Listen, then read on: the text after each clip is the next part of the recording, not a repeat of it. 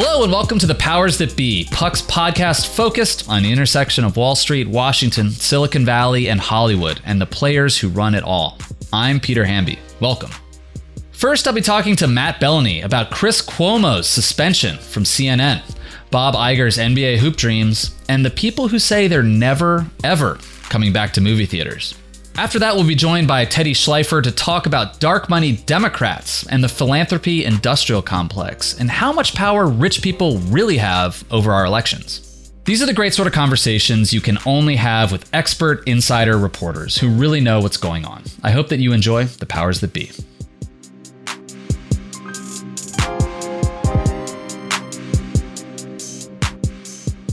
Joining me now is Matt Belloni, our expert on all things Hollywood. Matt, it is officially December.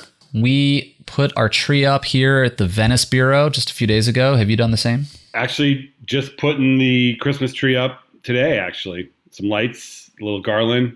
It feels good, right? Sure. Yeah. I mean, it feels like I was just doing this 20 seconds ago last year. I don't know where the year went.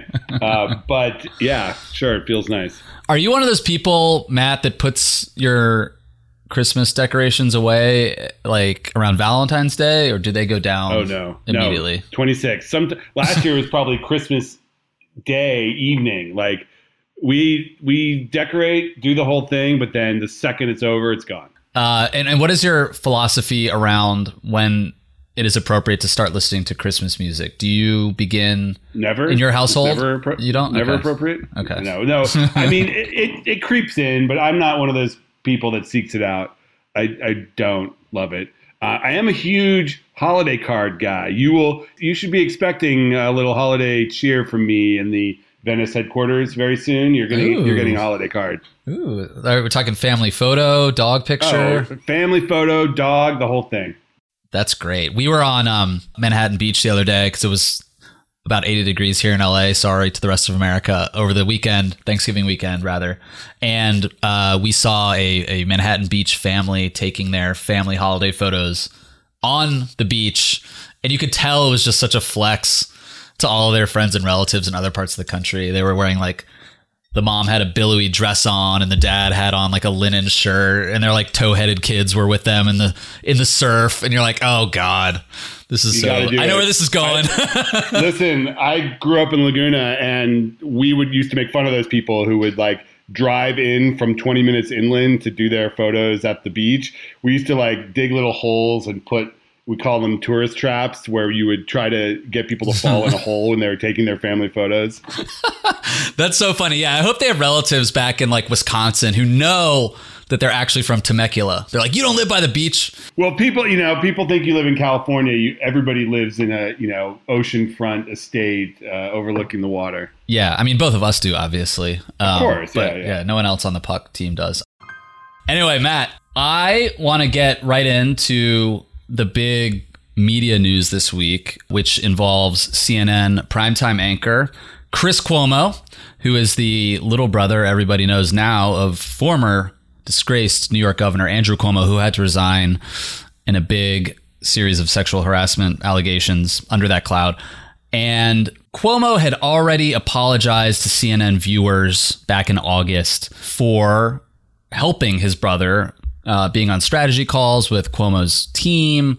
And that obviously represented a significant conflict of interest for CNN. It violated basic journalism ethics, uh, you know, especially as the network was covering that scandal.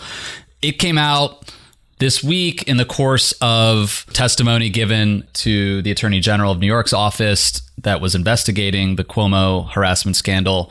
It was revealed in text messages that Chris Cuomo uh, had taken on a far more active role in doing damage control, even possibly chasing down a lead to discredit one of Governor Cuomo's accusers.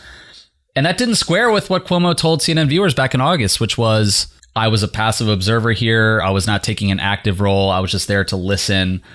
This contradicted that. And CNN suspended Chris Cuomo indefinitely on Tuesday of this week. So what do you what do you make of all this? Like, is Chris Cuomo? What does suspended indefinitely mean in the parlance of TV and TV news? Is that like one of those Fox News vacations where you go on vacation for a couple weeks uh, and then you never come back? That's I, th- I maybe. Think, Maybe, but uh, so a couple things going on here. First, it is absolutely disingenuous what he said before because you know when the, the, allegations first came out and you looked at it you're like okay it is his brother it makes sense that he might call and be on strategy calls and try to help him as much as he can. He is a media professional. But this is very different. This is actively going after people that could harm his brother. This is putting CNN in a terrible place because he is a representative of that brand, and yet he's going after Ronan Farrow. He's trying to figure out who's coming after his brother to discredit him. He's looking at the Times Up people and trying to say, okay, well, what is their role here? How can I help my brother? That is all putting CNN, his employer, in a really bad place. And number of people have pointed out if this guy was not a primetime anchor, if he was a producer, a staffer, an intern, anyone else there, he would have been out. Easy decision. And what I don't understand is, you know, it's not like Chris Cuomo is Rachel Maddow and like driving ratings for the entire network. The CNN ratings and Chris Cuomo's show are in the toilet. They're terrible.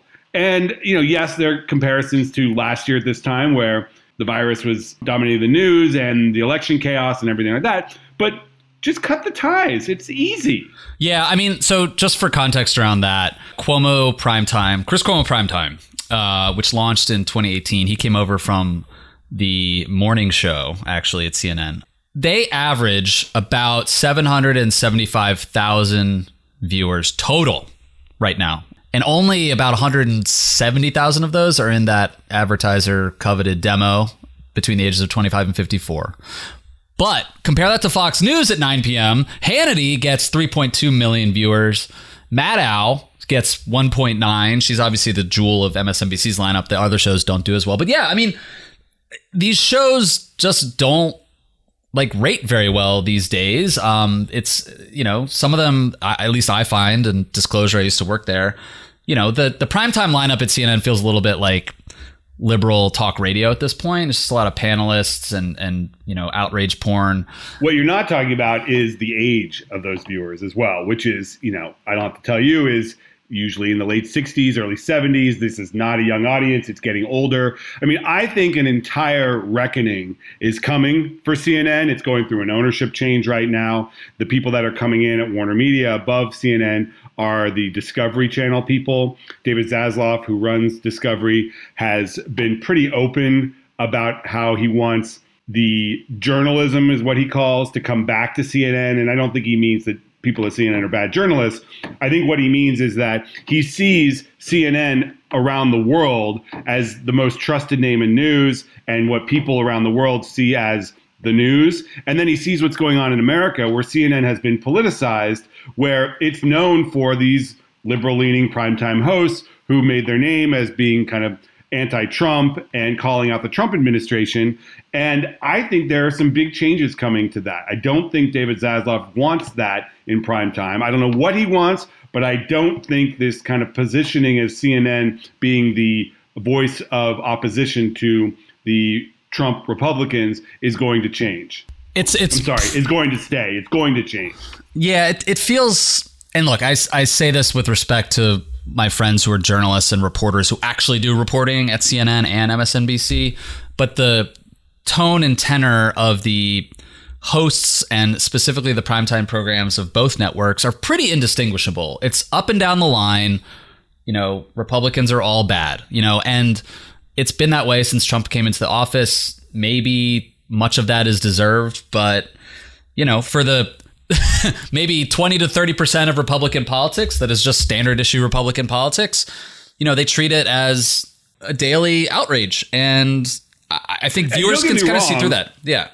Uh, don't get me wrong. I understand why Jeff Zucker, who runs CNN, did that because when you are in an environment where Fox News is so dominant and Fox News is espousing one political argument after you know over and over and over and is getting increasingly radicalized there was during the Trump years a market for the response to that.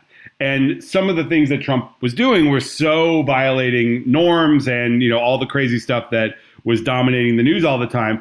It made sense that CNN would become a voice of that outrage over what Trump was doing because there was a market for that I don't know now going into the future whether that market is still as robust. I mean, clearly it's not because the ratings are so down. So th- then the question is, what do you try next? And is there a market for a more quote unquote down the middle news network? I don't know the answer to that, but I think the the positioning of CNN as the anti-Trump network is outdated and will change soon. I agree, and this cuts to well, two two observations on this. And first of all, just to rewind a second, I just did some live calculator math on my MacBook here. Um, if we're talking about Chris Cuomo's show, 80% of the audience is over the age of 55, which is pretty common actually across cable news. This is a kind of programming that people under the age of 40, even 50 are just not tuning into. But it does have a connection with that baby boomer demo. And, you know, if you're talking about mixing it up, you know, then you're thinking maybe we lose that audience, even though we have like a tiny sliver of a connection to an audience. What if we play with the formula and we lose that tiny audience. I mean, that's that's the risk proposition, I think, is that you do have boomer libs tuning into these shows every night. There's not many of them, but is there a better formula that can prevent them from falling off a cliff? That's the that's the question. Well, yeah, and I think that's what everyone in cable news is scrambling for, and they all have streaming services that they're launching. CNN Plus is launching in 2022. MSNBC is is supposed to be programming Peacock with news and you know they're trying to figure out what the 21st century of cable news looks like and until then it's just trying to grab for the slice of you know the declining pie think about cnn before trump. I mean that's what under zucker it was the poop cruise and eventizing news events and going all in. Remember the mysterious missing plane and you know those types of things. I, don't know if we're going to get a return to that, but I could see a, a scenario where CNN really leans into its global news infrastructure and tries to, to, to create a compelling current events or news driven prime time that is not just talking heads. Okay, so let me run the counterpoint at you here. I was at CNN before Jeff Zucker and for the few, first few years of Jeff Zucker and worked with Zucker and uh, got to know him decently well. Did you make any contributions to the poop cruise or missing plane coverage? So not neither of those, but I remember actually kind of liking it because I was obviously a political reporter and I had to do these 7 a.m. political segments for the morning show with John King, who I adore, but that meant I had to get up at like five every day. And during those those months when we were covering poop cruises and missing planes, it was roadblocked coverage on that single topic. So there was no politics, which meant I didn't have to get up at 5 a.m. but you know, I I got a taste of his idea of programming, which was entertainment above all else. Zucker is has been quoted multiple times comparing politics to sports. Um, Zucker gave Donald Trump unlimited airtime in the Republican primaries in 2015. Um, he later sort of half apologizes, half apologized for that because uh, he doesn't like apologizing. But you know, the people at CNN are loyal to Jeff Zucker because, again, before him, the network was kind of seen as listless. Like the viewership wasn't great, and that was a time when, as much as we journalism snobs might have preferred it, they did do a lot more sort of straight news, a lot more international news. You know, I was sort of disappointed by the the Trump era coverage. I left in 2015 just before Trump came down the elevator and was watching from a distance and you know, it, it was nonstop talking, punditry, yelling all the time. Zucker hired and paid Trump supporting conservatives to deliver lies on television. He, you know, empowered Donald Trump for a, a long time. And just bringing it all back to Cuomo, I mean, he's Zucker's also the one who greenlit the whole Chris Cuomo, Andrew Cuomo buddy buddy act on television in the early days of the pandemic when the governor would come on and they would talk about mom and dad and they would shit on Donald Trump and it was just this like blatant not just a blatant violation of journalism ethics but it really gave ammo to Republicans who have long said that CNN is biased well, there you go, you know? And like here you had the network giving airtime to this Democratic governor and just, you know, that looked really gross. And Zucker has actually kind of escaped a lot of blame for not just the Trump stuff, some of this Cuomo stuff, and then the fact that he went all in on Trump outrage porn all the time for four years, which was a short term play, not a long term play. Um, and, and we're seeing and we're seeing the outcome of that right now. Totally. I mean, Zucker is a creature of ratings. Ever since he, you know, was the producer of the Today Show back in the day and rose through the ranks at NBC, he's going to do what he thinks is going to lure an audience. And I think for a certain segment of, you know, CNN loving grandmothers, the Cuomo Show was an appealing proposition. Um, again, that's a short term play, and I think there was a lot of brand damage that was done to CNN during the Trump years in order to placate that audience that was tuning in every night for the Trump outrage of the day. And they're going to have to figure out how they move beyond that because when you look at CNN globally, which is what the new ownership is looking at, they see a, a brand that is hugely valuable. They're not going to sell, in my opinion. They see this as the news for the world. And that's a hugely valuable thing to own. You, you know, forget money, it's influence.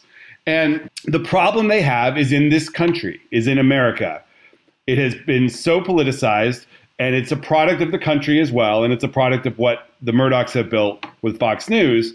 But it's a real problem for the brand long term if you have defined yourself as only catering to 35% of the electorate. You know, if, if they're, let's say 35%, what is it? What are registered Democrats? 35%? That's uh, probably 37? like 37. Yeah, something like that. Something like that. So you're only going after, like, that's a, the total addressable market in corporate terms here is only a third of what you could have. Like, that's not a, that's not very good. You know, and we see CNN spikes when there are, are big events. People still consider it the news. I am not a cable news watcher, but when there is uh, something big, like you know a global event or a big Supreme Court ruling, or you know the George Floyd protests, or something where it's like this is a real time news event, January sixth, CNN ratings go through the roof, and that is because it is still a news brand. CNN is essential if you really think about it. Seven times a year when something like that happens, and they are able to deploy amazing reporters here and around the world to you know tell these stories. And and they have cameras everywhere. and that's what this is go ahead go ahead. Like it's sort of it was bittersweet for me watching it. When we were pulling out of afghanistan i was watching cnn i was just going to mention that. And i was like clarissa ward was there. You know we have a great network of stringers and freelancers there. And they were just really bringing you pictures and stories that no one else was bringing you. And it just really brought it home to me that, man, I haven't seen these foreign correspondents for years. I mean, yeah, you'd see them when like Trump did a trip to like the G7 or like met with Putin or something like that. But really, CNN was just punditry on television and paid contributors like yelling at each other. And it wasn't the kind of go there, which used to be their brand, kind of storytelling and reporting where you have all these resources around the world and they were just barely flicked at for four or five years, except for on CNNI. Like if you watch CNN International, they go around the world all the time and they have programming that, you know, feels a lot like BBC programming. It's much more straight. Which is interesting because BBC is the most trusted news brand among young news consumers and consistently just because it's, it's an actual news brand still. Young people, they don't care about CNN. It's what their grandma watches to hear, you know, the what Trump's done today. This is a this is a bit of a tangent, but the BBC isn't just the most trusted news brand among young people. It's the most trusted news brand in the entire world. And I believe it has to do with the fact that would be unpopular here in many newsrooms.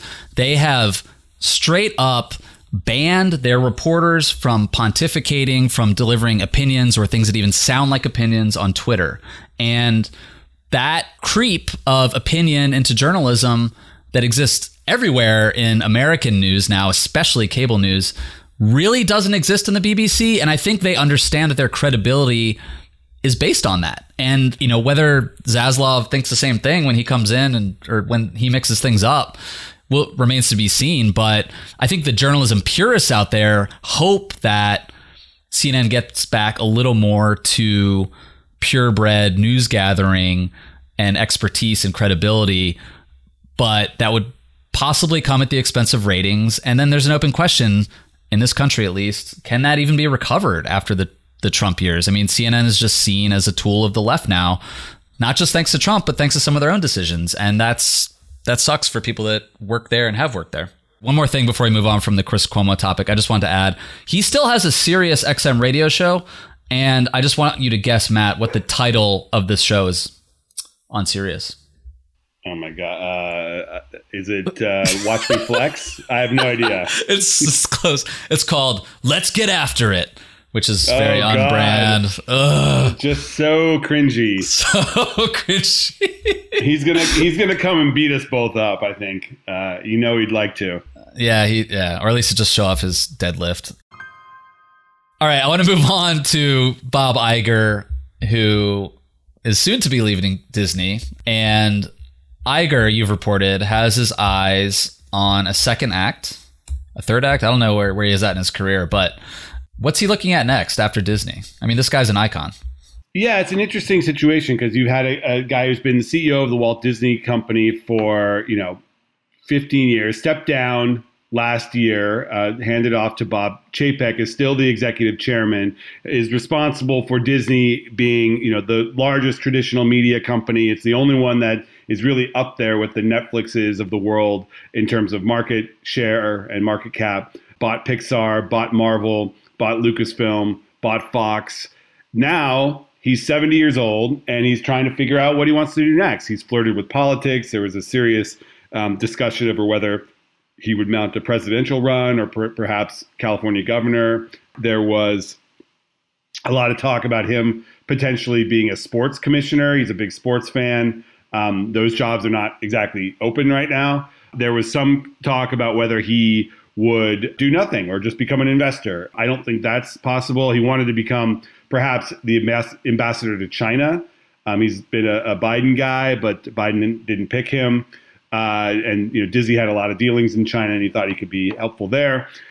What I picked up on this last couple weeks, I wrote about this for Puck, is one scenario that's particularly interesting is that there may be an opening to buy an NBA team in the next few months.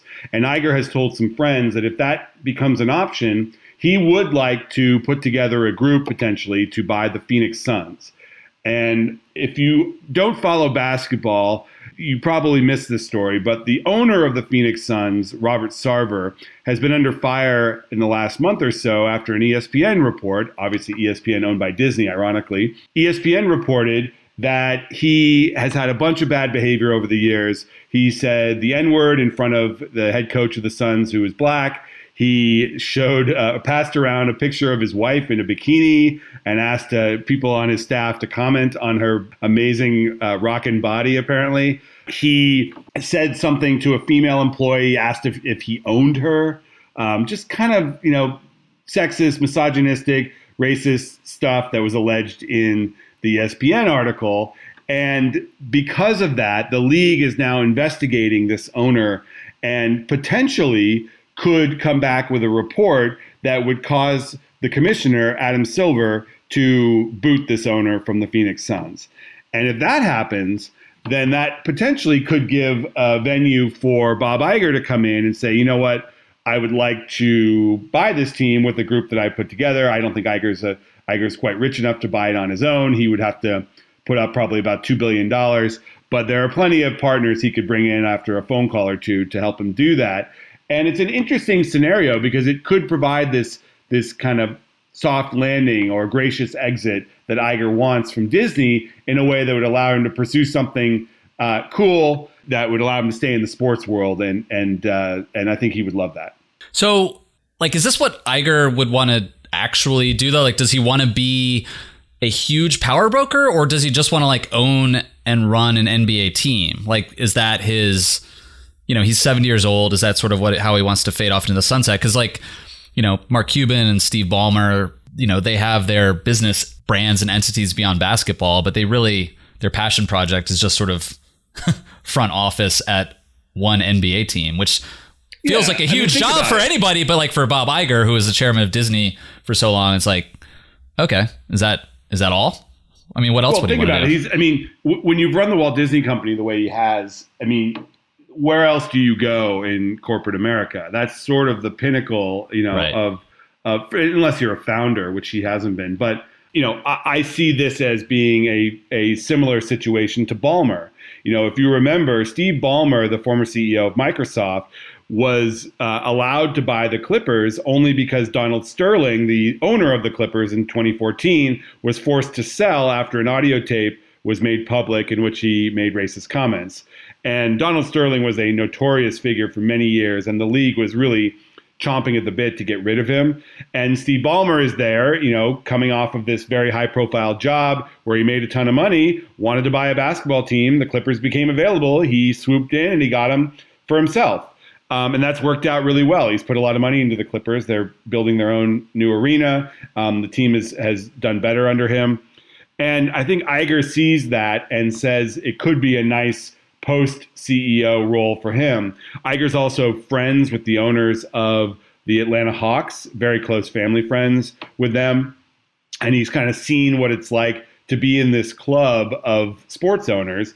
And it's a great place to be. I mean, these people, they have a rooting interest in something every day and they have a, a business to run and it's it's fun and exciting and you get to sit courtside and root on your investment. I think Iger would love that. He tried to buy an NFL team back when they were um, there. There was an effort to bring an NFL team to LA, and Iger was part of a potential ownership group there.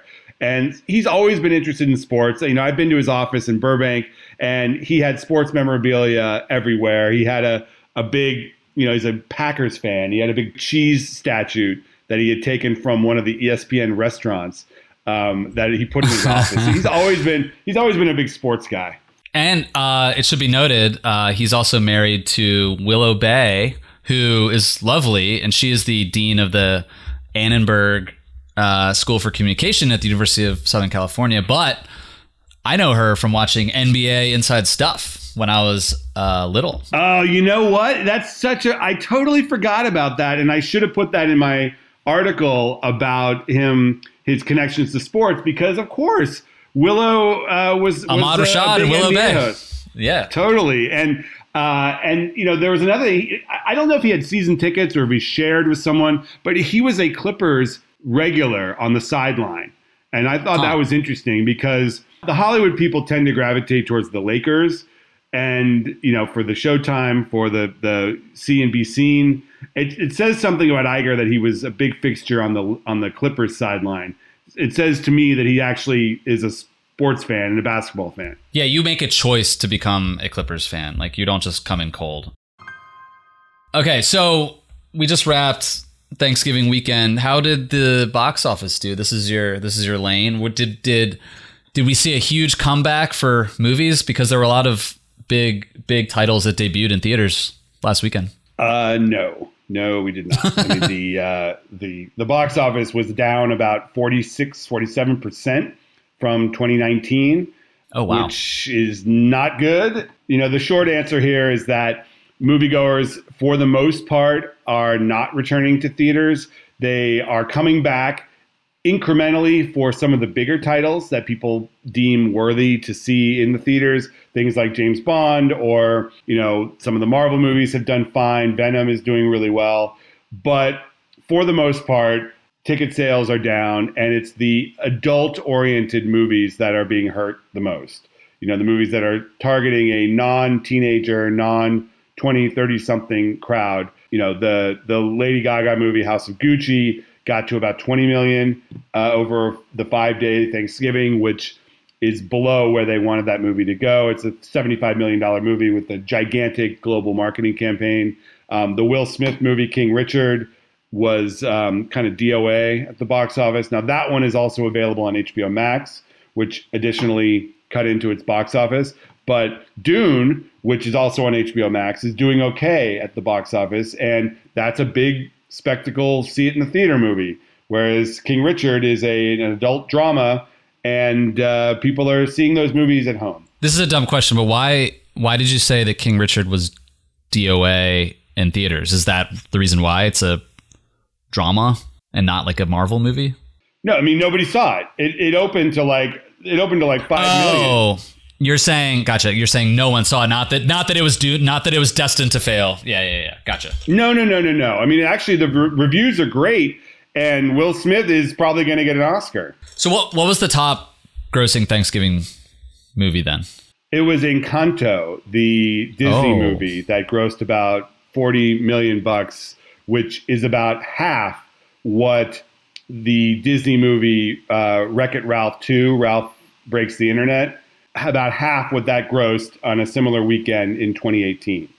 So that tells you where the box office is. In Encanto, at least some kids did go back to theaters. I think vaccinations probably helped there. Um, there hadn't been a a kids movie of any size or scope that was released directly to theaters without a streaming option, and people wondered if kids would go back at all. Some did. My we my kid we took my kid to see it. He loved it, but the box office is just not to where the studios want it to be or where they're accustomed to it being. And I think going into the new year, you're going to see more experiments with streaming, with releasing on the same day as as, uh, as it's in theaters. It goes to the streaming service or very shortly after.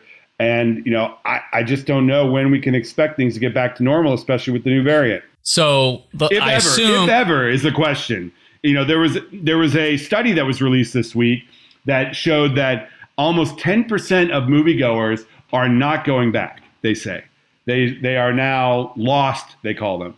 They're not going back to theaters, even when coronavirus and COVID 19 are behind us. They say. I don't I don't know if I totally believe that, but there this this study showed that there are big hurdles for getting people to come back to theaters.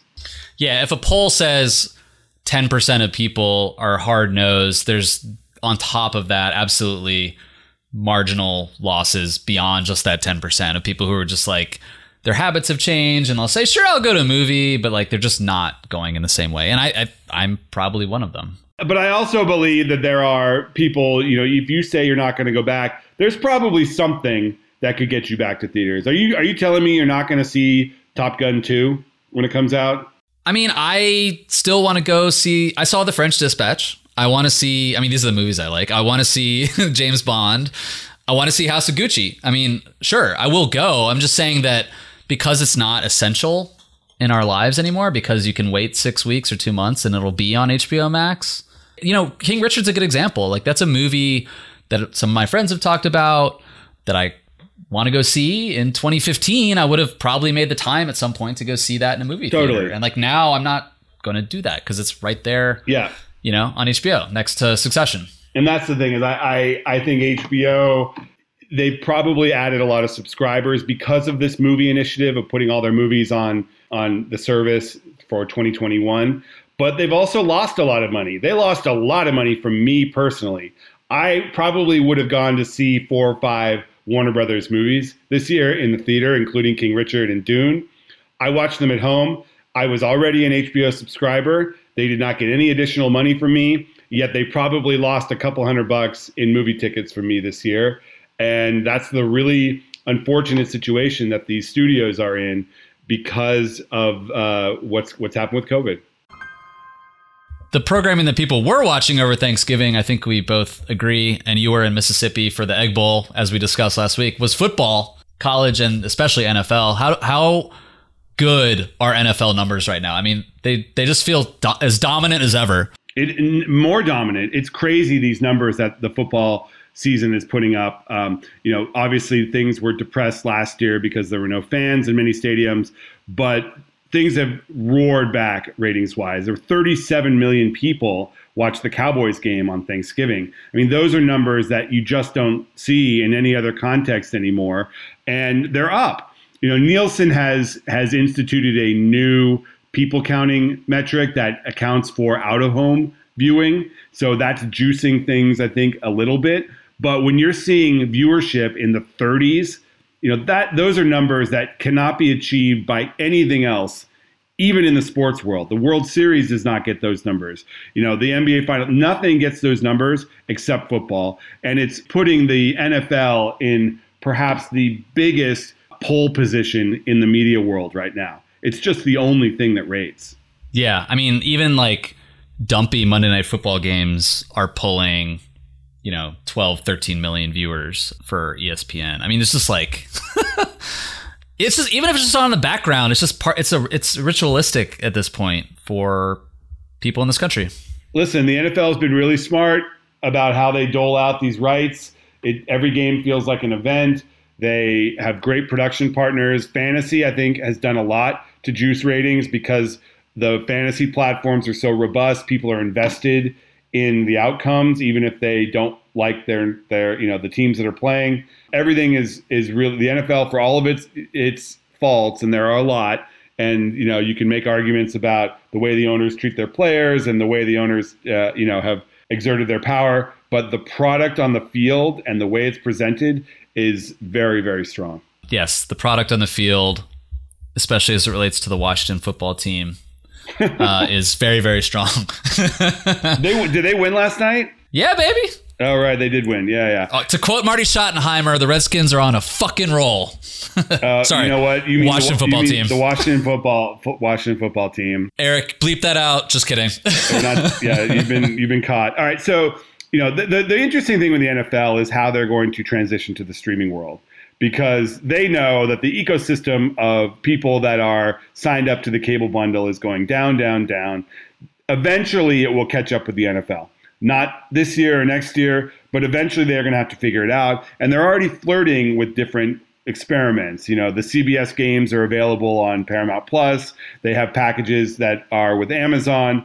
The Sunday ticket is likely going to go to Amazon. Well, I shouldn't say likely. Amazon is bidding aggressively for the Sunday ticket package. And eventually, I think we will see a transition over to streaming for the NFL. But right now, and for the foreseeable future, the NFL is getting the biggest audience it could possibly get via the cable bundle, and they're going to stick with that. Or uh, maybe they should just uh, CNN should just go all in on NFL rights. That will save the network.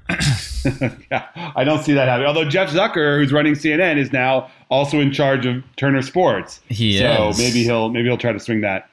I don't think I don't think they uh, those rights. I mean, I don't. We don't need to talk about the cost of those rights, but it's a lot. Yeah, Jeff is a big NFL fan. He's a Dolphins big Dolphins guy. Hmm. Why is he from Miami? Uh, I believe he is from Miami. Yeah, he's from Homestead. Um, so that's why he's a big Miami sports fan and and a real one. Like he's not he's not like passive. Like he's kind of like Iger. Like he he knows about the Miami Dolphins, which is a sad place is to be. Is there a Miami sports bar in New York that people go to? There's got to be. I mean, I went to a, like a Bengals sports bar in New York, so there's got to be a Miami one. It used to be in LA before they brought teams back that there were NFL bars for almost every team. You know, like there was a bar in Santa Monica that was a Pats bar. There was a place in in Venice that was a Steelers bar.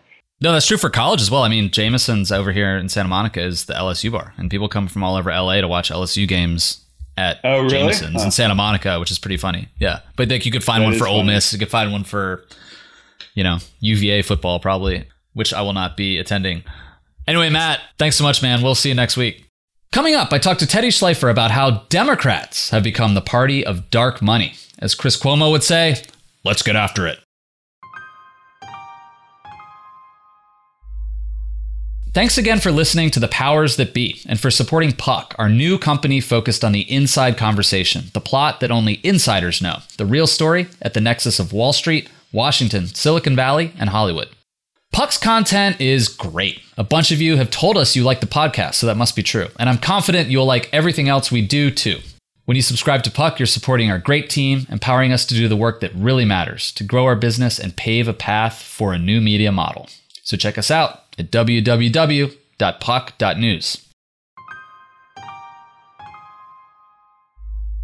Welcome back, everybody, to the Powers That Be. I'm joined now by Teddy Schleifer, uh, America's foremost expert on the influence of money in politics. And I will say on that note, because we're going to get into a conversation about many different threads around this topic, but I would say 10 years ago, the money in politics beat was something that you know every news organization invested in i mean like the new york times post politico cnn like you had people who understood how to read campaign finance reports and understood the difference between like a 501c3 and a 501c4 and could talk about Super PAC and Citizens United.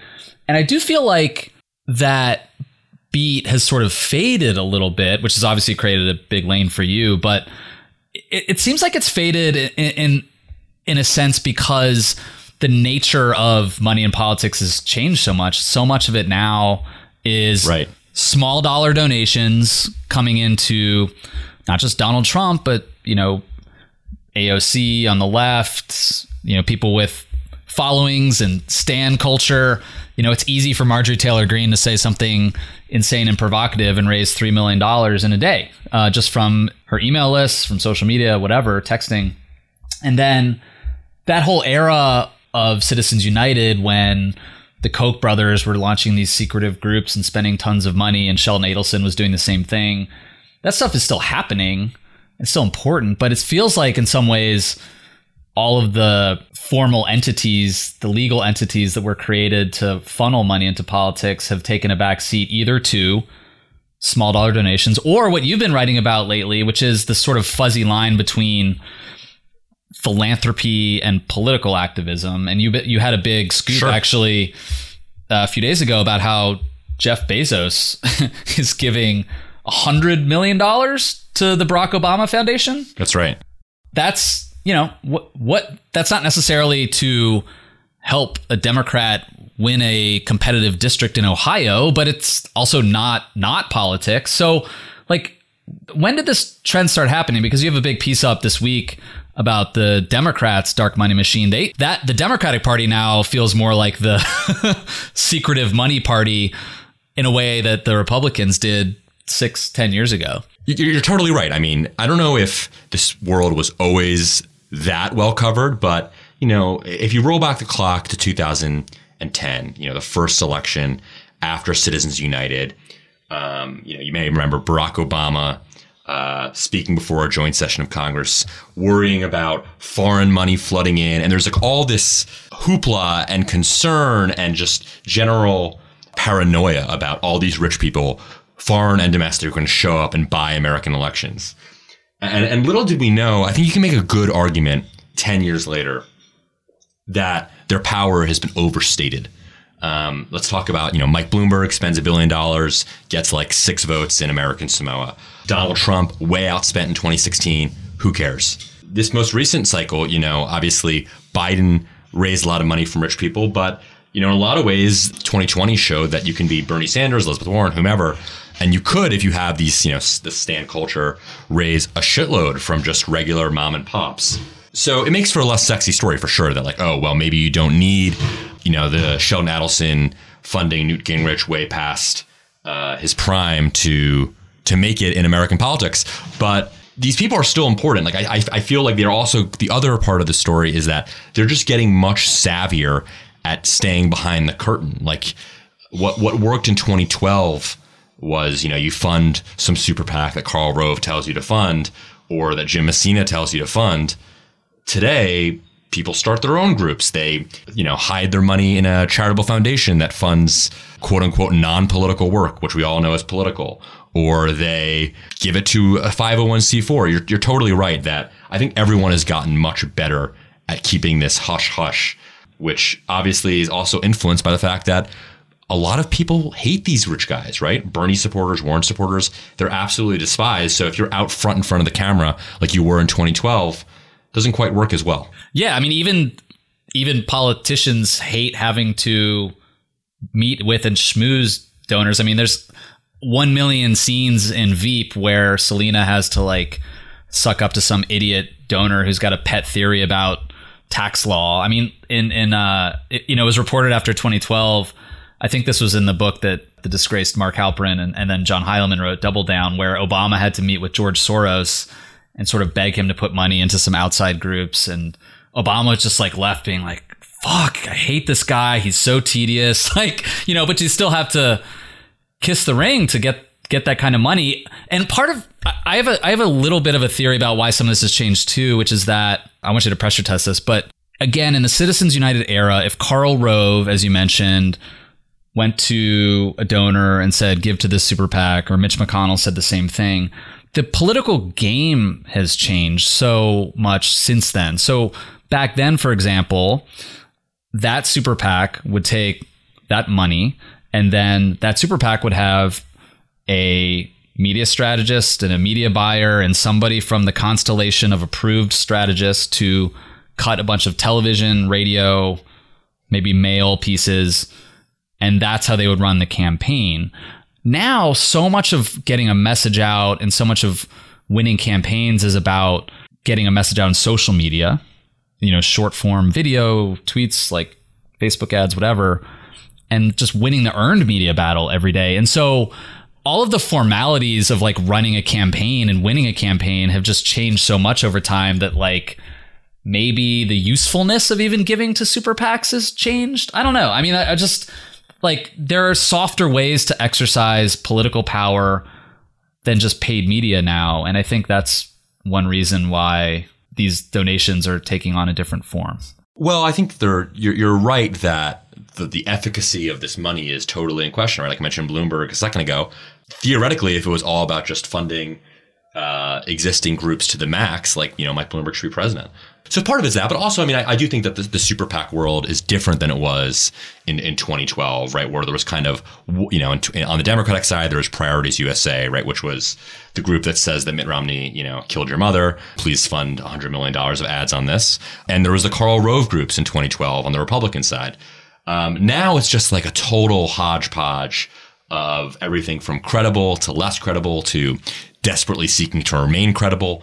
And you know, like I mean, I think you know the the ad world has shifted to digital. Obviously, probably not as much as it should have.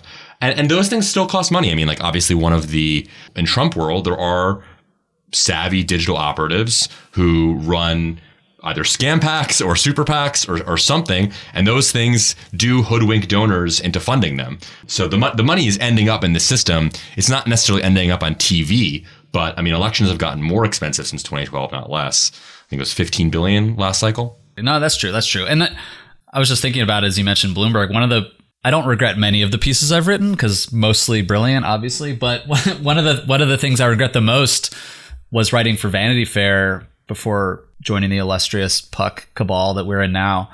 There was a moment when it looked like Bernie and Bloomberg were the final two in that Democratic primary, and I wrote something that said Bloomberg was built to last uh, outlast Bernie because of the money and the organization. And it really went against like I was just like itching to write a take. It had been a while since I filed a story, and that's like a bad reason to write a story.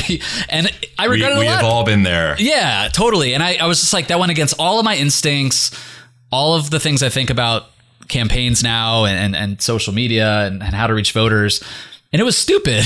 like pay like having that much money can it can buy you an election on a local level. I still think now, but you know, presidential Senate, it's much tougher to do that just by being a rich guy. You need to have a message that is larger than just tactics. But on that note, how who are the big donors now? Like who are the people in the Democratic universe that are the real heavy hitters that are either spending their own money or or giving money to Democratic groups? So, I mean, I'm recording this from San Francisco, uh, which I moved to in 2017, and I feel like the, you know, the the, the power center has shifted out here. Um, you know, you mentioned George Soros. Like Soros is still a relevant player, but like he's not the 500 pound gorilla that he was in 2012. Like Obama is not, you know, dependent, so dependent uh, on Soros. And like the story over the last five years, right, has been all of these people who spend a lot of money on politics. You know, a lot should be in quotes though, because the amount of money they spend is still. I'm always surprised there's not more spent. I'll put it that way. You know, the the if you believe that Trump was, you know, the worst threat of all time to American democracy, like isn't that more than a hundred million dollar problem? It's probably a two hundred million dollar problem or three hundred million dollar problem.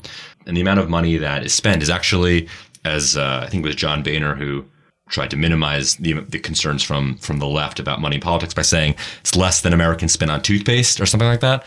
So look, a lot a lot of these people could be spending more. I mean, the, the, the main players are, are, still are still the tech guys. You know, it's it's it's Tom Steyer, though he's not in tech, but he's out here in San Francisco. Um, it's Reid Hoffman, founder of LinkedIn. probably spent a gazillion dollars last cycle, still is. It's it's Karla Jurvetson, who's a, a new figure on the scene I wrote about a couple months ago. Um, it's Dustin Moskovitz, the founder, one of the founders of Facebook. But there's always just like new rando people who show up and fun stuff. Like this morning, I was talking with uh, a VC who people have heard of, and you know, he he was saying that like he you know is trying to decide whether or not he wants to keep doing this stuff. I think lots of these tech donors are not sure if they want to stick around. In all candor, um, they feel like they don't really like politics. Unlike George Soros, you know, they they find this to be maybe distasteful, maybe uh, not as innovative as you know their scintillating work at their AI startup. And they don't they don't really want to do it anymore. And I think one of the big questions for the party and for all of the people who suck on the teat that is big donors is whether or not there's going to be more money to come or whether or not these donors feel like mission accomplished, moving on. So look, I mean, ultimately, there's there's enough rich people in America that they can find someone else to pay their salary. But there's there's I don't know. I, I hear a lot of trepidation about whether or not the tech set is going to sign up for the next five years.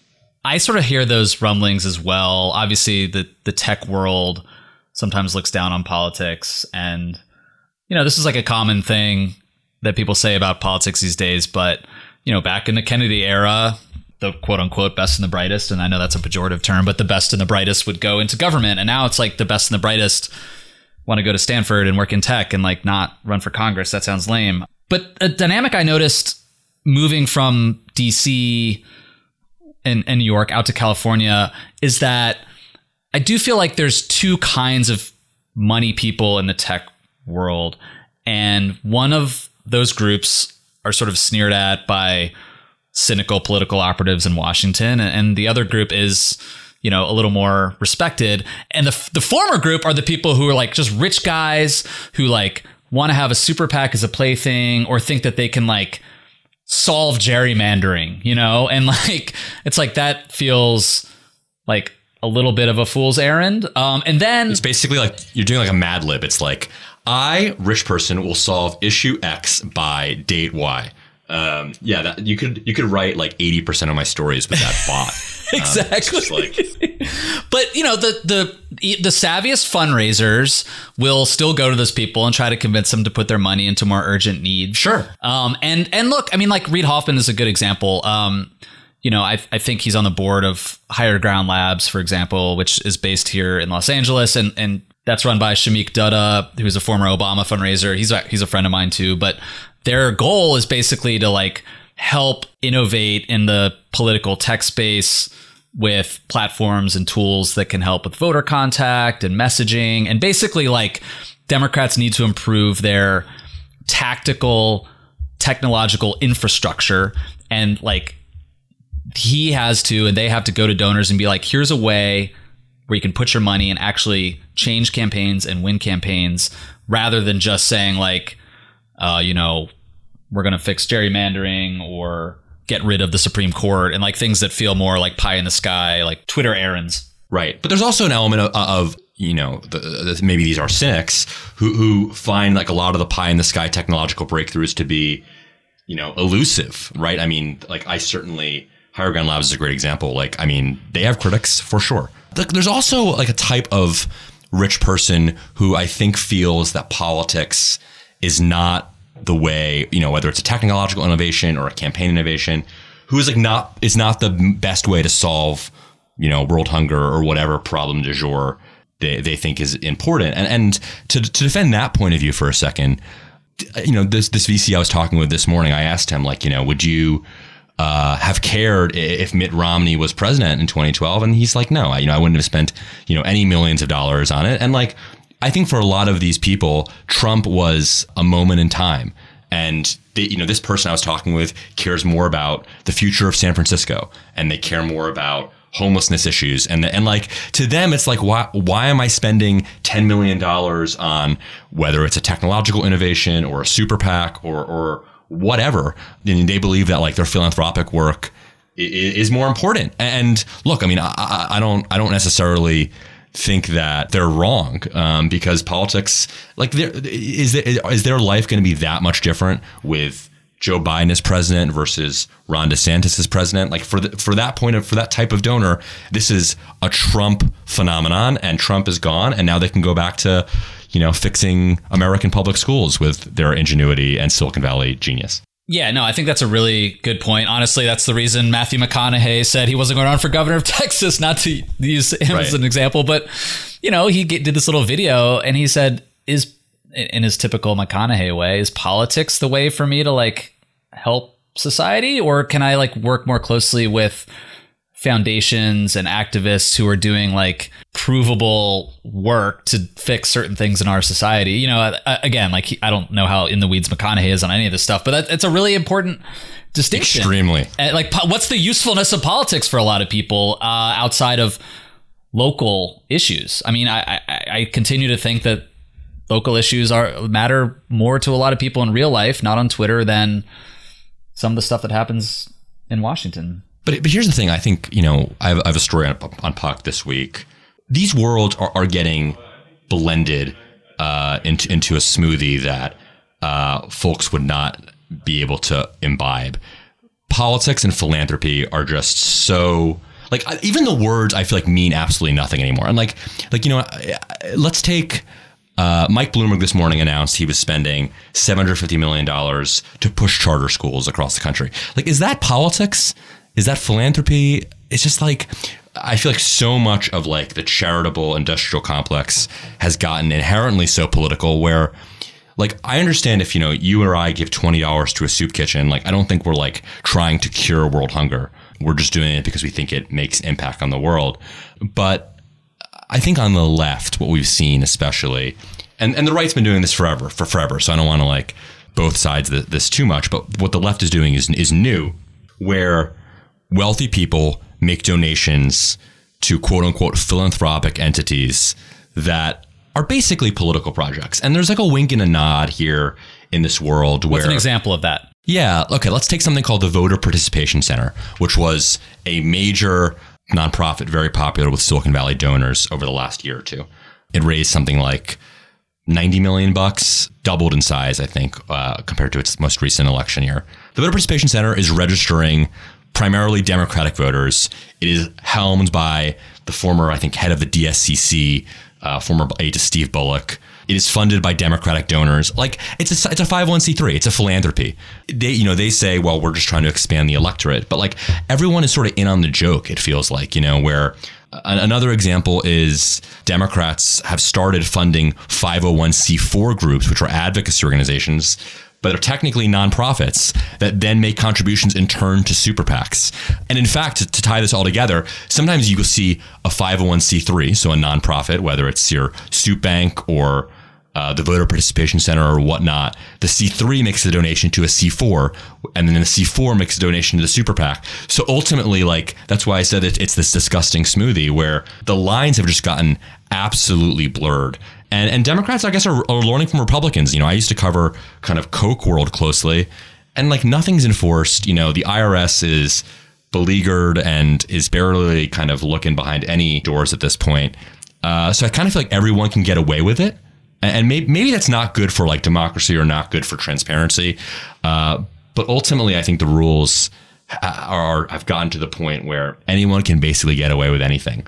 So my sense is that this problem is going to get worse, not better. Yeah, it's interesting. I was looked at the voter participation center, uh, and like their president and CEO is this guy Tom Lopach. I don't. I've never met Low, him. Lopach, uh, yeah. Lopach. He was chief of staff to see Bullock from Montana, but you know, a lot of people in D.C don't figure out how to make money after they're busting their balls in their 20s and 30s and then a lot of people do and a one way increasingly that and you know to Tom's credit he appears to have done this is you attach yourself to a donor or a series of donors and you can create these organizations. You can make a lot of money yourself doing that. Um, when i was covering this more day to day you know a coveted job on the republican side was to be a quote unquote guy. Like you were a guy for a big donor. Sheldon adelson had a guy named andy abboud everyone's got a guy. just like yeah. And like andy abboud would talk to the press. He would dole out the leaks. He would do the media or do the media buys or hire the media buys and like he got paid handsomely for doing that and that was a good job in politics. You didn't have to answer to a party committee or the public. You just did politics for a rich guy and that's becoming more and more of a thing on the left which is exactly what you're reporting on yeah all all, all, all, all these people have guys um, and they're always guys. Um, okay there's some there's some women in this world but few.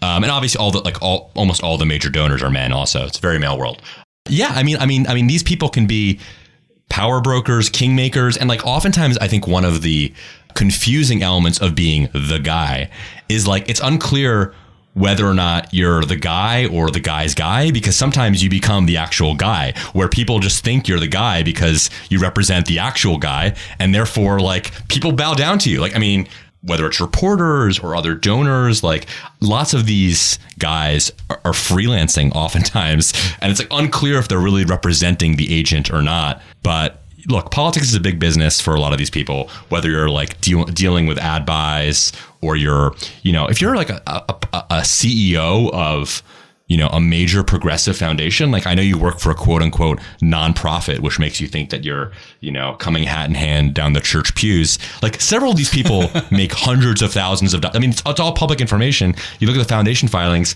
these people make hundreds of thousands of dollars, if not like, you know, they can make millions. So there is, there's a whole world of tax exempt, uh, progressive nonprofit dumb that is actually part of the big money infrastructure. And that's sort of the point of my piece is like people use the word philanthropy in a way that I think is totally divorced from reality. Real people, when they hear that word, they think you're just, you know, a do gooder at the soup kitchen. But the lines between philanthropy and politics have been completely obliterated to the point where, you know, if someone says they work in philanthropy, you should double check it. There's also a very important soft skill of cozying up to rich people and gaining their favor. Some people are good at it. Yeah. And you can make a lot of money doing that. The last thing I want to ask you, Teddy, and this relates to something you reported actually a few weeks back, but I think our audience will be interested in this, is the vice president, Kamala Harris, spoke to the closed door Democracy Alliance a few weeks ago the Democracy Alliance has this mystique. They do a, a, good job of creating an air of mystery around them. If you work in politics, you kind of know who they are and what they are. But can you just like take us into the room? Like when Kamala Harris goes to speak to the quote unquote Democracy Alliance, like, is this a sinister kind of gathering of power brokers like the one we saw in Succession a couple week, weeks ago, at least on the Democratic side? Or is it, you know, just a bunch of like, wannabe powerful rich people kind of kissing up to a politician who is then asking them for money. Like what what happens in that room? It's actually not nearly as uh, as interesting as you think it is. And that's partially because of cell phones. I mean at the end of the day uh, i mean the romney video um, from from several years ago i think every politician knows that everything they do is being recorded. Even though lots i mean uh, in lots of uh, kind of fundraising events it's almost standard practice now for people's for donors to be asked to leave their phone in a cubby um, when you enter an event, um, or it's not certainly not unusual for that to happen. But like, look, I mean, we, we kind of saw this during the 2020 Democratic primary, where lots of candidates savvily started inviting in reporters to basically make this thing seem not nearly as interesting as you think it was. And you'd read the pool reports from these fundraisers and you'd be like, wow, they just gave their stump speech. And there are some like chumps who just paid 10,600 bucks to hear what you could have streamed on C-SPAN. So, so what did Kamala Harris say at DA? I don't actually know, but I highly doubt it was actually interesting. Don't worry, people. And, and you see this like increasingly, like, you know, I, I, I used to cover the Kochs. The Kochs also started inviting in reporters to their annual seminars in Colorado Springs because you know reporters like well a reporters just started showing up. Like Ken Vogel I feel like was tossed from yes. like more more Koch seminars than actually happened it feels like. Um, and you know there's a definitely some you know it makes you feel cool to get tossed from things. I've been tossed from things because I'm I'm very cool. Um, Ken definitely tweeted every time he got tossed out of a Koch brothers event. I feel like though. 30 under 30 for getting tossed from uh, political fundraisers. I am on the list. No, but look, so I mean, like ultimately, the Kochs are very smart to start inviting in reporters. DA, or as, as it's called for people who want to feel like they're in on the scene. Um, the DA should do the same thing. I think I think it would make them seem really not as interesting because there, there is there is a cost to it, right? Which is like Kamala Harris speaking at the closed door Democracy Alliance. You know, is she secretly controlling Joe Biden? You know, you go to the Koch network and you like meet donors and you're like, oh, these are just like old rich white guys. It's really not as interesting as and look uh, look the, the opponents like the opponents of the donors have a vested interest in making them seem like puppeteers like you know the the left obviously Harry Reid made Charles and David Koch seem like monsters quite successfully and Republicans over the last couple of years have like started to do the same thing with DA um, you know I guess you know Soros has been dogged by these things for forever but I think they've done increasingly a good job of tarring the entire left billionaire world. And every, look, everyone's learning from each other. Like they realize, oh shit, Harry Reid did a good job at making our rich people look like, you know, monsters. Let's go make their people look like monsters. And that's why I think it would be savvy for all of these donor networks and wealthy people to just bring a lot more of this stuff in front of the camera. Obviously, I am totally talking my book here because that would be great for me, but I assure you it would also be great for them. So keep the leaks coming, everybody. Having either been smuggled into fundraisers, sometimes off the record, sometimes not. I've also been given, as you have, like leaked audio that a source like sent to you. I mean, sometimes the Mitt Romney 47% thing happens, sure. But usually usually usually usually it's like on message but said clumsily. Yeah, where like- they're yeah, they're just more conversational. They're like it's the end of the day, like they're among supporters and no media, so maybe they stumble over something. But usually it's like I've been inside a I I remember I was at the DNC in 2016 in Philly and like snuck into a Democratic room. I forget the fu- the fundraising event, and Kamala Harris, then senator, was um, or was she running for senate then? I forget. should have been run, running at 16. Yeah, so she would have been running for senate, and like you know, I was like, oh my gosh, like I'm in a secret room with rich Democrats, and I wonder what Kamala's going to say, and it was just like really boring. so sometimes it sometimes it's newsy, most of the time it's not. Um, but uh, you know, the Democracy Alliance still has that aura of you know, sinister, like plotting. And sometimes, look, sometimes plots are hatched at those things. I mean, I've been at Republican and Democratic events, like for campaigns, super PACs, like the RGA, soft money things. And like, yeah, like people might go into a hotel room and like make a plan, or people might hatch an idea over drinks. But usually, like, those are the moments where there's not like a candidate in a big room and reporters aren't around. Correct. Correct. So they're still interesting. Um, but we find out about those things after the fact. I assure you, the like, you know, Milwaukee doctor is not asking Mitt Romney a really hard question uh, at the you know Wisconsin RNC finance event. Like, like the the the the, the, plots, if they're made, are made on, on the sidelines, on the margins of these things. They're not made uh, at actual fundraising events. Again, if you ever have a question about politics, just refer to Veep because the interactions in Veep Sure. are actually what they look like in real life. All right, Teddy. Thanks, man. We'll talk to you soon. I really appreciate it. You bet.